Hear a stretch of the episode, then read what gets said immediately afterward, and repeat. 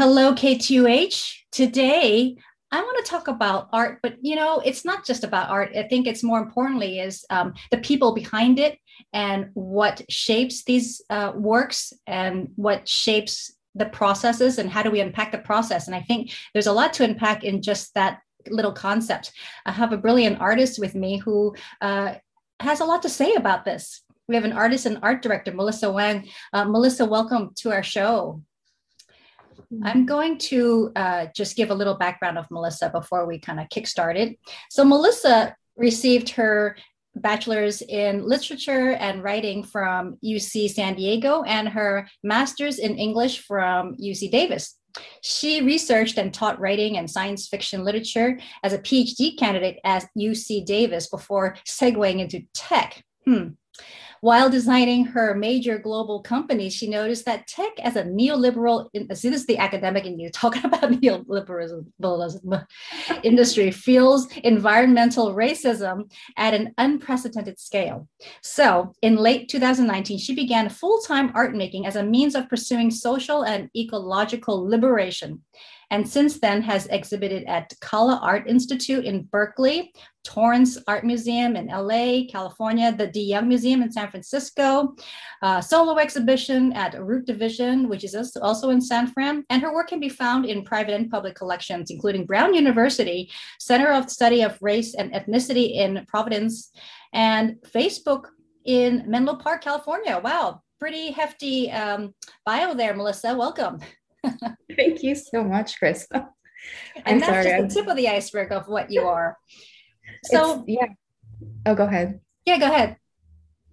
No, it was just so funny. We were talking about um, earlier. I had mentioned that I was a teacher's pet growing yeah. up, and hearing you read my bio, I'm like, oh my god, this is what I. Are you an overachiever? This is what I'm going to ask you.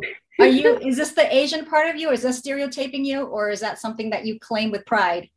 Oh my god. Um, I'll be yeah, no, I mean, I grew up in a I grew up in a city where there weren't a lot of Asians, and so I really got um, sort of put into the model minority. I was typecast as a model minority even before I knew what it was. I would say, um, and it didn't help that I was a middle child. So I'm a middle child. Well, okay, let's talk about that. I was the black sheep. I was blamed for everything, even when I wasn't there. I mean, like that's totally not my experience. I felt like the middle child. My parents said, said that there's some Chinese saying about how middle ch- children, because they're the ones that are like left to their own devices, that they end up becoming the most independent ones or something, most ah. independent so-called responsible ones. Yeah, and you don't think you are, or you um, are? No, no, I definitely was because my parents worked full time. They they own a retail store I grew up in San Pedro, which is by the water in uh, LA. And so my parents had a store in Ports O' Call, and it's like a, one of those seafront villages with huh. the ch- tchotchke shops and stuff like that. So, yeah. um, you know, they they worked uh, seven days a week, and I basically would go there after school and run around and do nothing. Wait, so um, you're where are your parents from? Uh, they're from Taiwan. Well, uh, my uh, my my parents were born in, or uh, my dad was born in China, and but my, immigrated to Taiwan when he was one, and my mom was born in Taiwan, but she's you know Shanghainese. They they consider themselves mainlanders. So right, right. So would you grew up speaking Chinese? They spoke to you in Mandarin. Or uh, yeah, yeah, no. I uh, Mandarin was my first language, and I actually went to school, and I didn't. I understood English, but I didn't know how to um, really, I didn't really know how to speak. So they he almost held me back. And then my parents were like, you have to forget Mandarin. So that was kind of unfortunate because wow. yeah, I, I completely forgot the language after a certain point, but I was, I was, I was fluent. And they said I didn't speak for until I was maybe four. And then I started speaking complete sentences. I was just biding my time and they said I, I would have adult conversations. Wow. so you were absorbing, your brain was just taking in all that language and trying to figure out how to kind of compartmentalize it or something. Well, That's really interesting. Yeah, yeah. I think like um I I have a pet turtle and I would say turtles are my favorite animals. And I'm definitely that kind of person where it takes me a long time to get comfortable, but once I'm in water, I'm just I move really fast. If you see turtles in water, which you you I mean That's you a great analogy. I used to have a pet turtle. In fact, when I was in Hong Kong, I had a pet turtle and it disappeared. I we had it in our bathtub and it ran away and we couldn't figure out where. And we thought the dog ate it and it was just like devastating to me. so Oh I never got a chance to see it swim really. Maybe it went swimming. I don't know. But that's such a great analogy that it's slow, but when it gets into water, it moves fast. I love that. Um, but the, the language thing I wanted to go back to because that's really interesting. You know, um, a lot of parents of uh, dual um, language children they often there's this whole debate of whether to have one parent speak one or you know give them that whole their cultural language and then let them have that as a base and then they can always learn english english later. But they're saying that it confuses the development right? And maybe that's kind of speaks to why you didn't speak for a couple of years. I don't know. But it's interesting like the pressures that uh, parents from different ethnic backgrounds want to instill in children while trying to get the um, the family to adapt and you know that that very problematic word of assimilation. And Mhm. by doing that sacrificing culture and language for the sake of fitting in you want to speak a little bit to that before I move on to your art? I know we can go on forever on different things. I was telling you, I warned you, but go ahead. I have a I have two dot, thoughts about this. So I actually wrote my um my PhD application was on a, a text called Native Speaker, and it's all about linguistics. And I also wrote about Jessica Hagedorn's um, oh my god, I forgot the name of the text. It's like Dogeaters, I think, right? Um, where she talks about how um, gossip is like a subversive language um, because it's it's infiltrated by um, you know like l- like uh, low it could be infiltrated by slangs and um, you know like local words that mean something to us. And so language is really interesting to me because for me it's a tool of oppression Mhm. right? It can be violent in itself. Um, i in order for me to learn english i associated with this erasure of mandarin. Mhm. and you know that was something that i think even at eight i remember my father saying you know you need to learn english and you should just forget all the old ways right? And then me, me being like oh that's like such a colonized mindset. Because even at eight i was like way too i i was like way way too mm, um you like go outside the box. I mean, yeah, yeah i felt like an old person yeah. sounds like you're an old soul. yeah because i was read i mean i was already reading a lot um I, I i just I, I read so many books i mean i still read a lot i read maybe like uh when i was in grad school i was reading like a thousand pages a week just you know because we have to right Yeah, and then yeah. and then now like now that i'm not working full time um you know when i was in tech i i like i remember not being able to read and now i i read like maybe 10 books a month if i get a chance to. Right. um or i don't finish them all but like i have 10 at a time so that's not an accomplishment but this is how much i love reading. And so language is really i think it's interesting because i have a really you know tough relationship with it. I i feel sad that i had to give up mandarin. Now that i'm you know 36 right and it's hard for me to recall mandarin even though when i speak it it's like going back into water sometimes. Like when i'm talking to certain people uh, especially my older relatives it's just there's a natural affinity to to use the language and use the vocabulary. It just comes back to me. And speaking the language is a connection to my homeland. Yes. um, my mother really expressed the, the need to she was the one that enrolled us in chinese school when we were in like middle school right after we had lost lost our connection Hmm. to culture um, and she would actually you know write make up homework assignments you know the way that mo- mothers always do like above and beyond but right. I remember she would like after work, she would um, create these worksheets and then she would, um, you know, order textbooks from, um, I don't know, some Chinese publisher. We would learn the language. And that was a connection to our ancestry. That was a connection to other cultural practices, right. like Zhonggojie, which is like um, when we went to Chinese school. Like I, I think of when I think of language, I think of this whole larger context. Long story short. but at the time, did you resist this? You know, did you think of this as such a burden and why we had to have this extra, you know, why is she imposing all this, you know, Chinese culture on me when I already have it? Or, you know, at that time, was that like a normal re- response? no, because my sister was already doing that. Oh, okay. So you had that through and you were just kind of, I felt like you appreciated it. Yeah, I had to be the good child because my um my sister was so rebellious. It was really funny. She like, you know how um uh the Chinese language is uh it's uh these are logograms. And then I just remember one time we were learning how to write chicken and my sister drew a chicken. and then I felt that you know, at as like a 10 year old, I was like, oh, I have to be the good one because my sister's the bad one. it's interesting. but it all balances out, and that's great. I mean, I just love it. That so you're two sisters, the two of you. Oh, three, because you're in the middle child. Yeah. And my sister's only um oh my god, so funny. My sister's only less than me, only a year older than me. And okay. my brother's about two years younger. So we're really okay. close in age. Yeah, yeah, yeah. Yeah. So wow. So yeah, my parents had a hard time because we were nuts. but that's good. That's so human. It's so comforting to hear that, you know. I mean, because on one hand, you're saying, okay, well, I fit into that model minority stereotype. And you know what? This this this word is so, you know, mm-hmm. because it's such a hot word right now, you see it in every freaking um article everyone's referring it to it to redefining it and and and acknowledging it but mm-hmm. at the same time like we used to use this like it, it it was just part of our genetic makeup and so it's really interesting how things have morphed and i wanted to use that to move into what we wanted to really kind of tackle is the idea and how we're kind of addressing these recent anti-asian hate crimes what's going on with the racial narratives now and where uh, Asians sit in this dialogue. And why don't we take a quick break and we'll come back and we'll try to unpack a little bit of that. And you can share a little bit of your experience from this anti Asian harassment that uh, you did post in your website too. So, everybody, we're talking to Melissa Wang, artist and activist here.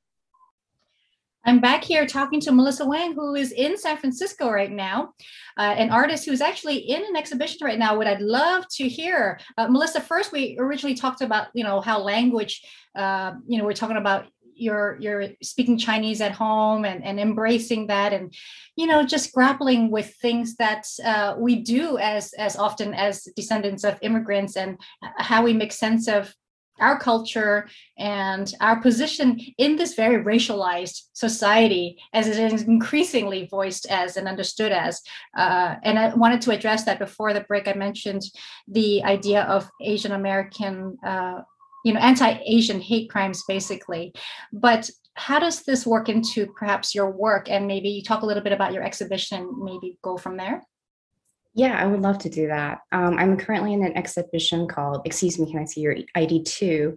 um, that's in that's being held at Vessel Gallery in Oakland, and they're actually it's virtual right now, but there's actually going to be a physical one, which I think is still relevant because usually when we hear the term "Excuse me, can I see your ID," we're thinking of uh, racial policing because what often happens is that um, you know the police will come to, will like um, you know, stop someone in the street and then ask, you know, where's your ID? Do you live here? What are you doing here? Like all the different kinds of forms of policing that have actually nothing to do with whether this person deserves to be here at all. And this happens all the time because this happens in academia. When I was in academia, you would have, you know, um, as a woman of color, if you wanted to get tenure, you would have to show you had like great um, publications you you you had extensive teaching experiences. Um, you had you know organized or shown at conferences. You had great survey feedback all things which, which i'm like does that really have to do with tenure or not? You know and i just recently had um, uh, i've been interviewing to see if i want to go back in tech. And because i have an extensive um, background and within the industry that i just don't want to give up. And someone asked me this technical question that I'm like, I've never been really asked this before, except at startups where they associate uh, product knowledge with a design experience. And when you've worked at companies, for example, like I have, where products can change drastically in in not just months but weeks wow. that it doesn't really make any sense for a designer to hold on to extensive product knowledge but that's just another form of racial policing where where you're expected to have you know all this experience and know how to do these things and have the so-called emotional intelligence factors like strategic uh, vision and strategic knowledge and um, like other skills and on top of that have this one extra thing and these are all just the different hoops that um, you know, my, minorities have to jump through. And we had earlier talked about like model minority as a terminology that doesn't exist in our own culture, right? right. Model minority is a term that was like created by white, white folks, right? Exactly. Yeah, like yeah, as a racial wedge. And so the you know, for a long time I was trying to explain why this is problematic and I just realized, you know, why am I choosing to use again language as a form of oppression, right? Why am I using a term that does not service that was actually created yes. to process? Right. Um, and so these are my, so this is, you know, long story, again, long story short, no. this is sort of my experience right now, like anti-Asian discrimination in the US, which is that, you know, we're really working with tools that are, were not designed by us for us. And so they're actually working against us when we try to explain them away. Um, and you one thing think, can, sorry, I just wanted to question, you know, now that we talk about this terminology and and because this whole uh, conversation around anti-asian hate and just the stereotyping and the misrepresentation of, of asians here do you think that the asian community is also grappling with how to address it and are there some constructive ways or problematic ways that you see are happening mm-hmm. Um, yeah, I can only share my own experience, right? Which is that you know, growing up in a in a city where there weren't a lot of Asian people, I I always felt, you know, that double consciousness that um, I mean, Du Bois like talks about, right? Like someone already like uh, like I like somebody already deciding for us who we are, being looked at through that lens, and and i would say that you know this is something that happened on the playground like we never seem to evolve past like yeah. some of these things like um, that we could already see operating on the playground when when i was in school i remember um, i switched from public courses to magnet courses and that was like a predominantly white um, sort of i don't know program mm-hmm. um, and immediately i sensed a shift in awareness in which my black and brown friends stopped really hanging out or playing with me and the white kids would make fun of me in this very like subtle but really horrific way which is like you know try to say curse words in chinese you know like that yeah. kind of subtle meanness that's like uh the, the i mean it's microaggression really right. and i remember white teachers would exploit me basically you know asking me to you know paint something for them for this like event but never really you know never giving me anything for it. And then if i was bullied they wouldn't do anything about it. And so mod, the model minority myth and the scarcity mindset they really sort of emerged together right on the playground. And we never sort of evolved past that because what resources are given to you know bipoc communities to understand this kind of this kind of oppression that happens to us. Um, so i would say that you know and i mean that's my experience right growing up in the city also uh, coming at uh, also growing up around the rodney king riots and seeing how the korean and the black communities were really sort of pitted against each other and the funny thing is you know as a chinese kid i remember growing up being really really harassed like physically by Korean girls. Really? you know, the first yeah, like the I was bullied I was bullied a lot because I was really shy and quiet and I didn't really talk and I wore like super nerdy glasses.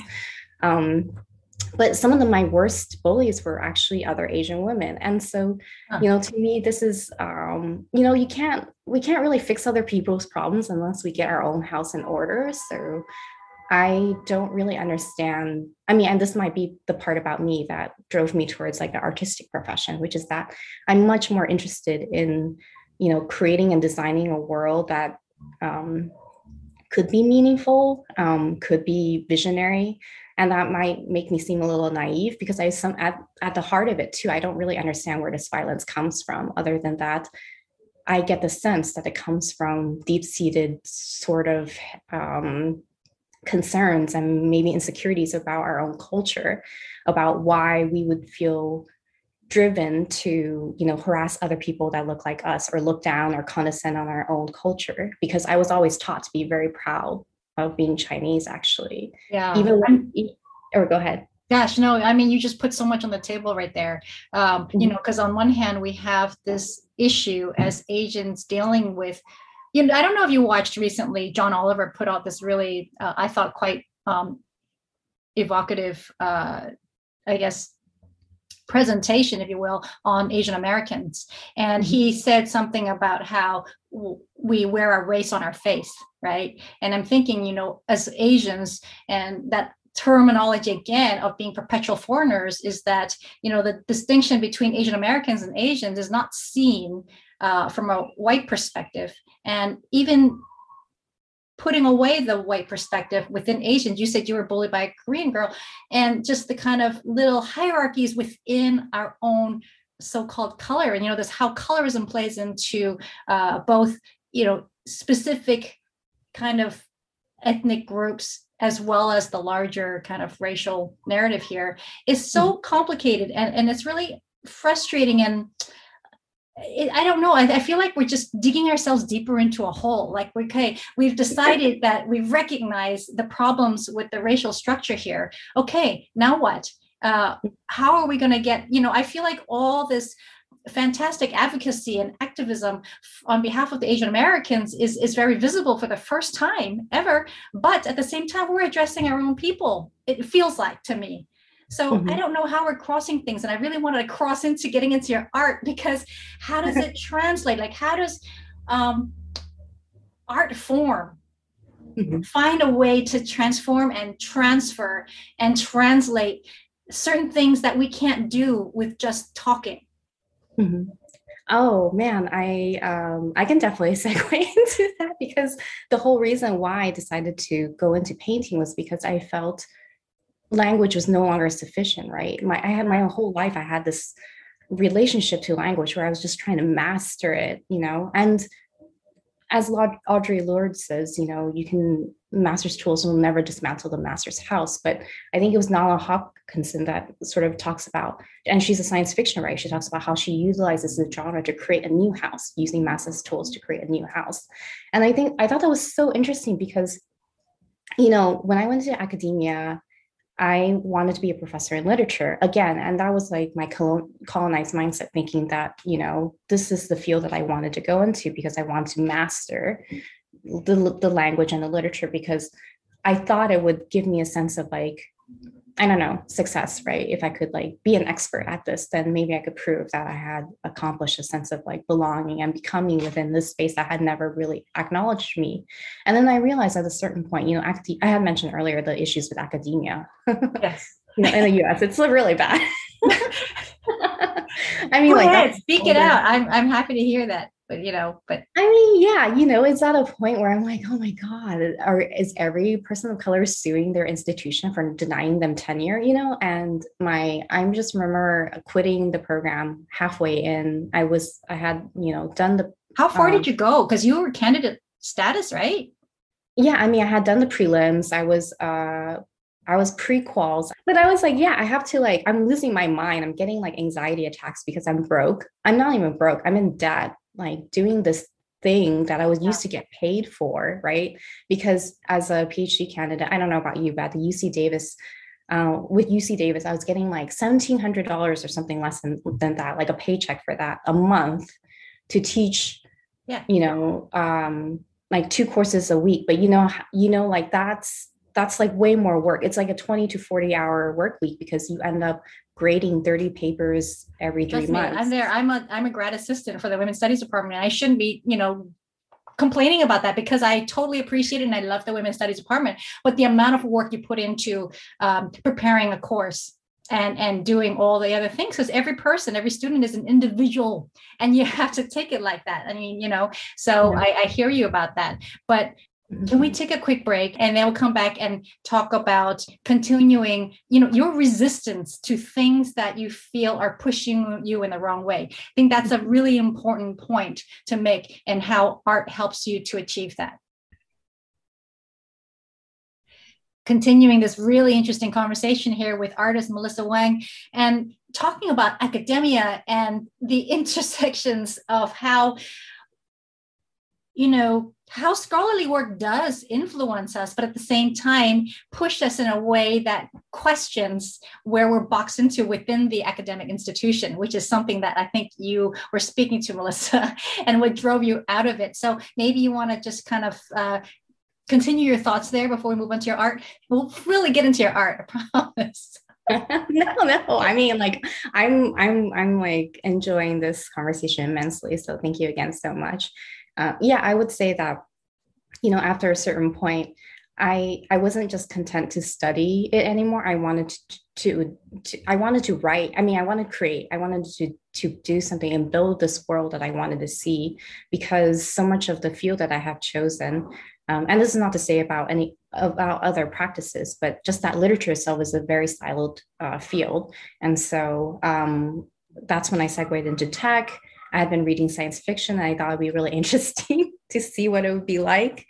Um, so I was working at Facebook and Google, which are, you know, talking about neoliberalism, labor of love, right? Like all the extra work that we do for something that we love.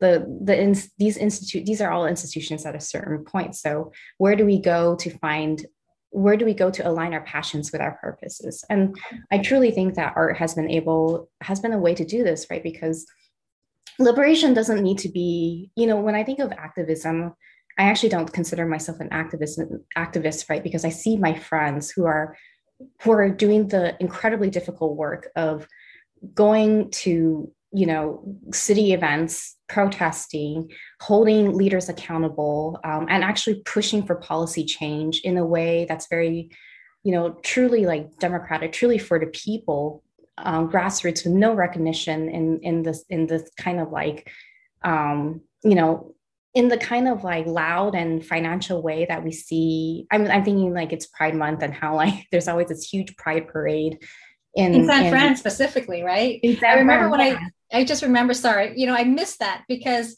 when I was there one summer when my kids were younger, I would take them to the Pride Parade. And I remember some really stuffy old white woman would look at me and say, Why would you take your kids to something like this? Like I was polluting their thoughts. And it struck me as the different views that people have and why we have this so extreme kind of segregated ways of thinking about what's right and not right, you know? Yeah, yeah. yeah. I'm like, that woman, like, what are you gatekeeping, right? you know?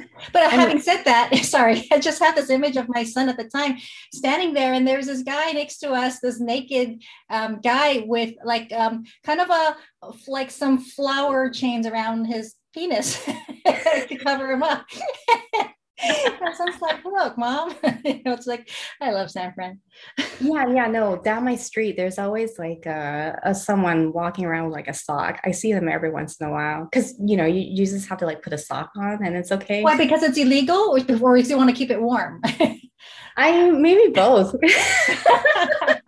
I never thought about that, but that's so great. That's a great point. Yeah. Um, but yeah, I mean, like, um, yeah, I see a lot of butts here, and that's kind of what's great about SF. It keeps things yeah, a little. But you talk about liberation. You know, we're talking about we're getting into the idea of art as liberation, and when mm-hmm. you're exposed to um, bodies in a form that's normalized. Mm-hmm. Does that shift a way a person thinks about what it means to be liberated and what it means for us to be conscious of what is, you know, how do we approach our bodies and our bodies of work, if you will, you know? Mm-hmm. That's a really great question. Um, I think about liberation as porous, um, liberation as being open to the evolution that is happening all around us. Um, that is actually the normalized and natural part of life. Um, many of these, like these sort of, I think about that white woman gatekeeping some kind of idea of holding on to some kind of idea that to me is such a man-made and to be completely frank naive understanding of the world. Um, you know what came before us was not like this right? Mm-hmm. and we are all sort of immigrants to this land. And even as an asian american my identity is completely constructed because in other parts of the world i am not asian american you know right like i don't even know who i am you know i i was talking to my mom about this about how when she first came to the states she said people would look at her like she was an alien and I told her, I mean, sometimes I look at them and then I see an alien too. And the sense of like belonging is really shifting at a time when, you know, having worked in tech, the possibilities for that. I mean, we we live in a working in academia and in tech gave me the resources to understand that we are moving at a pace now where we cannot continue to hold on to these things. So, what is the practice that is going to open up the world for us? And that to me is liberation um, through art making, because for too long, um, our stories have not been told. Yeah. And so, for artists out there and creatives out there, the world is waiting for us. It's not that it's ready, it's waiting. it needs us, right, to tell our stories. Um, we just, you know, in academia, I studied whiteness, and the and whiteness came about as you know a concept that's that's tied to citizenship, right? I don't know if you you know hmm. this, but um, you know, like the Irish, they they started to call themselves white because they wanted to be distinguished from um, Black Americans because they were they were considered Black. They were like the Black Europeans, right, and so right. I, whiteness is completely fabricated. And I mean, like, and that was a way to gain um, uh, citizenship rights for the Irish. And so, you know, how did something so small and, you know, seems completely irrelevant to our times become such a big part of our identity? I don't know. And so yeah. we really need to stop using these these terms and stories and myths and tools that don't serve us.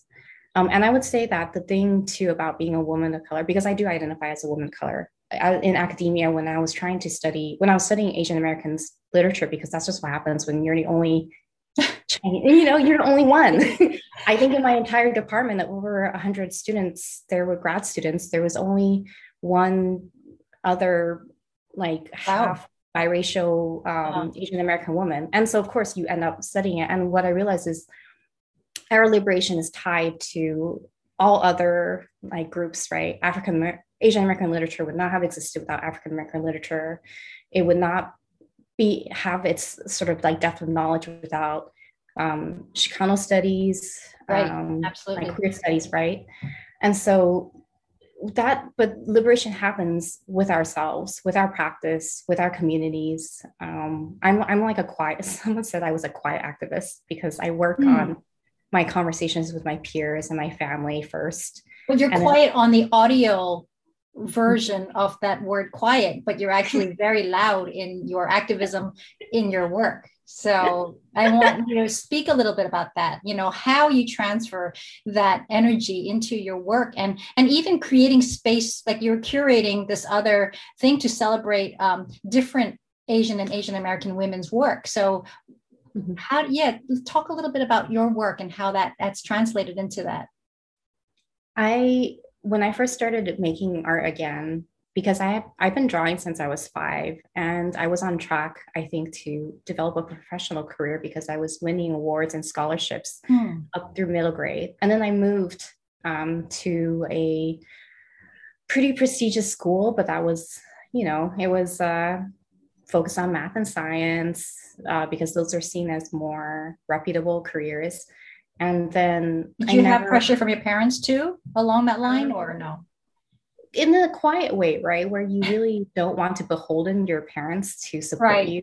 You see them struggling every day, uh-huh. and you want to you know uh, have a so-called better life than for them financially speaking. Um, you know my parents were never going to be able to pay for uh, art school Right. So, and I didn't know how to apply for scholarships. And I think that's just, you know, quite sad that, um, you know, there's so many financial obstacles and barriers mm-hmm. to uh, folks who want to pursue a creative passion. Right. The only kids that I saw that went to art school were, to be completely frank, rich kids. So, so this is talking about art and the privilege of, or, or, the white space of art. And you're talking earlier about how we need to kind of there's so much interesting work with asians and asian americans. I've just started to discover through this um, this organization awaa right? Um, but how do you say that we need to get our work seen? How do we get it seen? How do we push beyond kind of the boundaries that protect us but isolate us within our own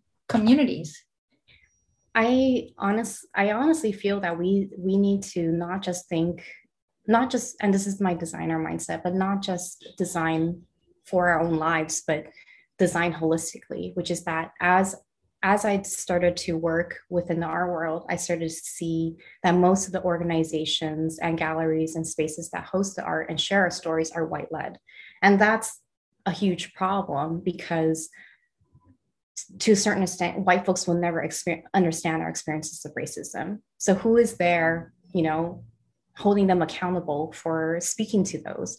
Um, you know, when folks don't experience um, issues of racism, what happens is that their privilege is having, they have the privilege of not seeing, right? And so they don't recognize that there are these obstacles that are in the way, including, you know, financial access to art schools um, or including like language barriers, right? So many of uh, art so many of like art exhibitions or art events are held because you have to write a statement.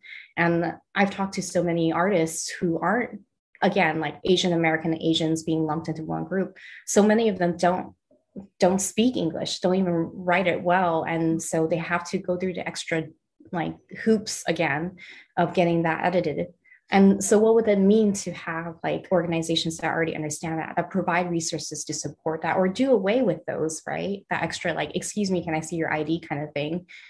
Um, I just think that we need to completely reinvent systems of recognition and reward.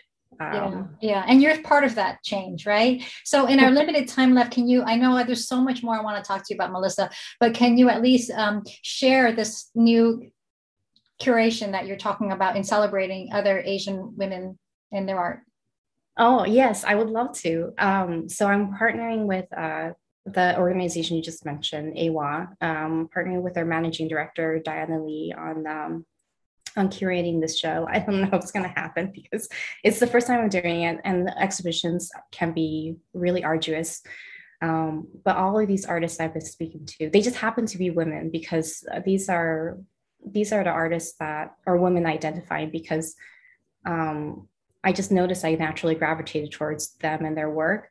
We're thinking about femininity in really interesting ways. It's not just femininity. It used I, I started out with like I saw a pattern in the way in which we were using materials to question the to question bodily politics, mm. identity politics. There's um, I'm thinking Ray Linda Guzman, who works with, uh, she was using like pineapple leather, and she was using um, these materials that questioned uh, issues of colorism mm. um, that are um, that are used in her homeland of uh, the Philippines. And so that was really interesting to me. And I was working, and so and then there's um, also there's a, also Casey Jung, who's a another artist that I met in San Francisco. Um, she's working on questioning uh, capitalism um, and using these like portraits of uh, artists, including herself, who left, uh, for example, she left a PhD program to pursue art making. So she's like questioning capitalist modes of identity uh, production. And to me, I'm trying to think about femininity without explicitly saying like these are these are works that are addressing that too. But to me, there's there's a deep longing and deep desire embedded in many of these works to question how we how these identities came to be and how does identity get sort of like imbricated into the materials that we use the techniques that we use. Um yeah it's again sorry this is like a project that's very early on in the making. Um it's i'm hoping that's going to happen sometime next year but uh yeah it's it's really like a huge uh, it is about the process isn't it? I mean i yeah, love it, it. It's really like, is um, you, you, mentioned that in your kind of show prospectus, where I just wanted to uh, quote you that you were working on transnational kinship, resilience, and love, um, how they're made invisible, and so you're trying to, uh, you know, decontextualize this and how cultures embodied in materials and performed and created in techniques, processes, and crafts.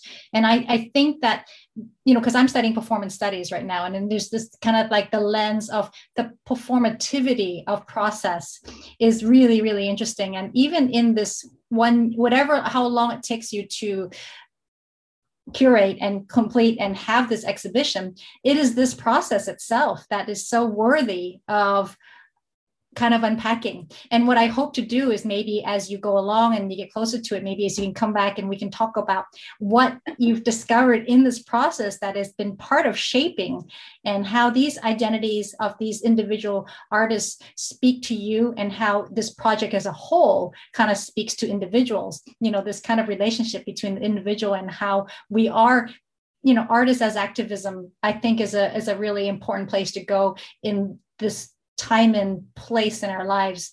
And and you you embody that. I, I feel like there's so much um, like I said, natural activism from your voice and how you connect and how you resist and how you kind of curate based on things that are problematic and at the same time something that brings us together. Um, so it's really beautiful. And, and i'm so sorry we don't have enough time to continue but i let's promise to do this again. And um, you share your continue to share your work. And how can people look for your work which we didn't really get a chance to see? Is there a website that you could share with our audience? Yeah, you guys can uh, check out my works at uh, melissawangart.com. And I'm sometimes on Instagram. I think, yeah, having worked for social media, I'm uh, I, I am taking a break right now. But uh, yeah, I'm on Instagram, and I'll be I have some upcoming shows and exhibitions that I'm excited about. So I hope to see you guys either there physically or visit me online and uh, drop a comment. I'm always happy to hear from anybody who's interested in art yeah and and art whatever that means you know art is liberation you know i just really love that you you have that term and i and i wanted to leave that with people's thoughts. Art is liberation. Lots to think about. Thank you so much melissa wang. Mm-hmm. thank you again crystal. It was so nice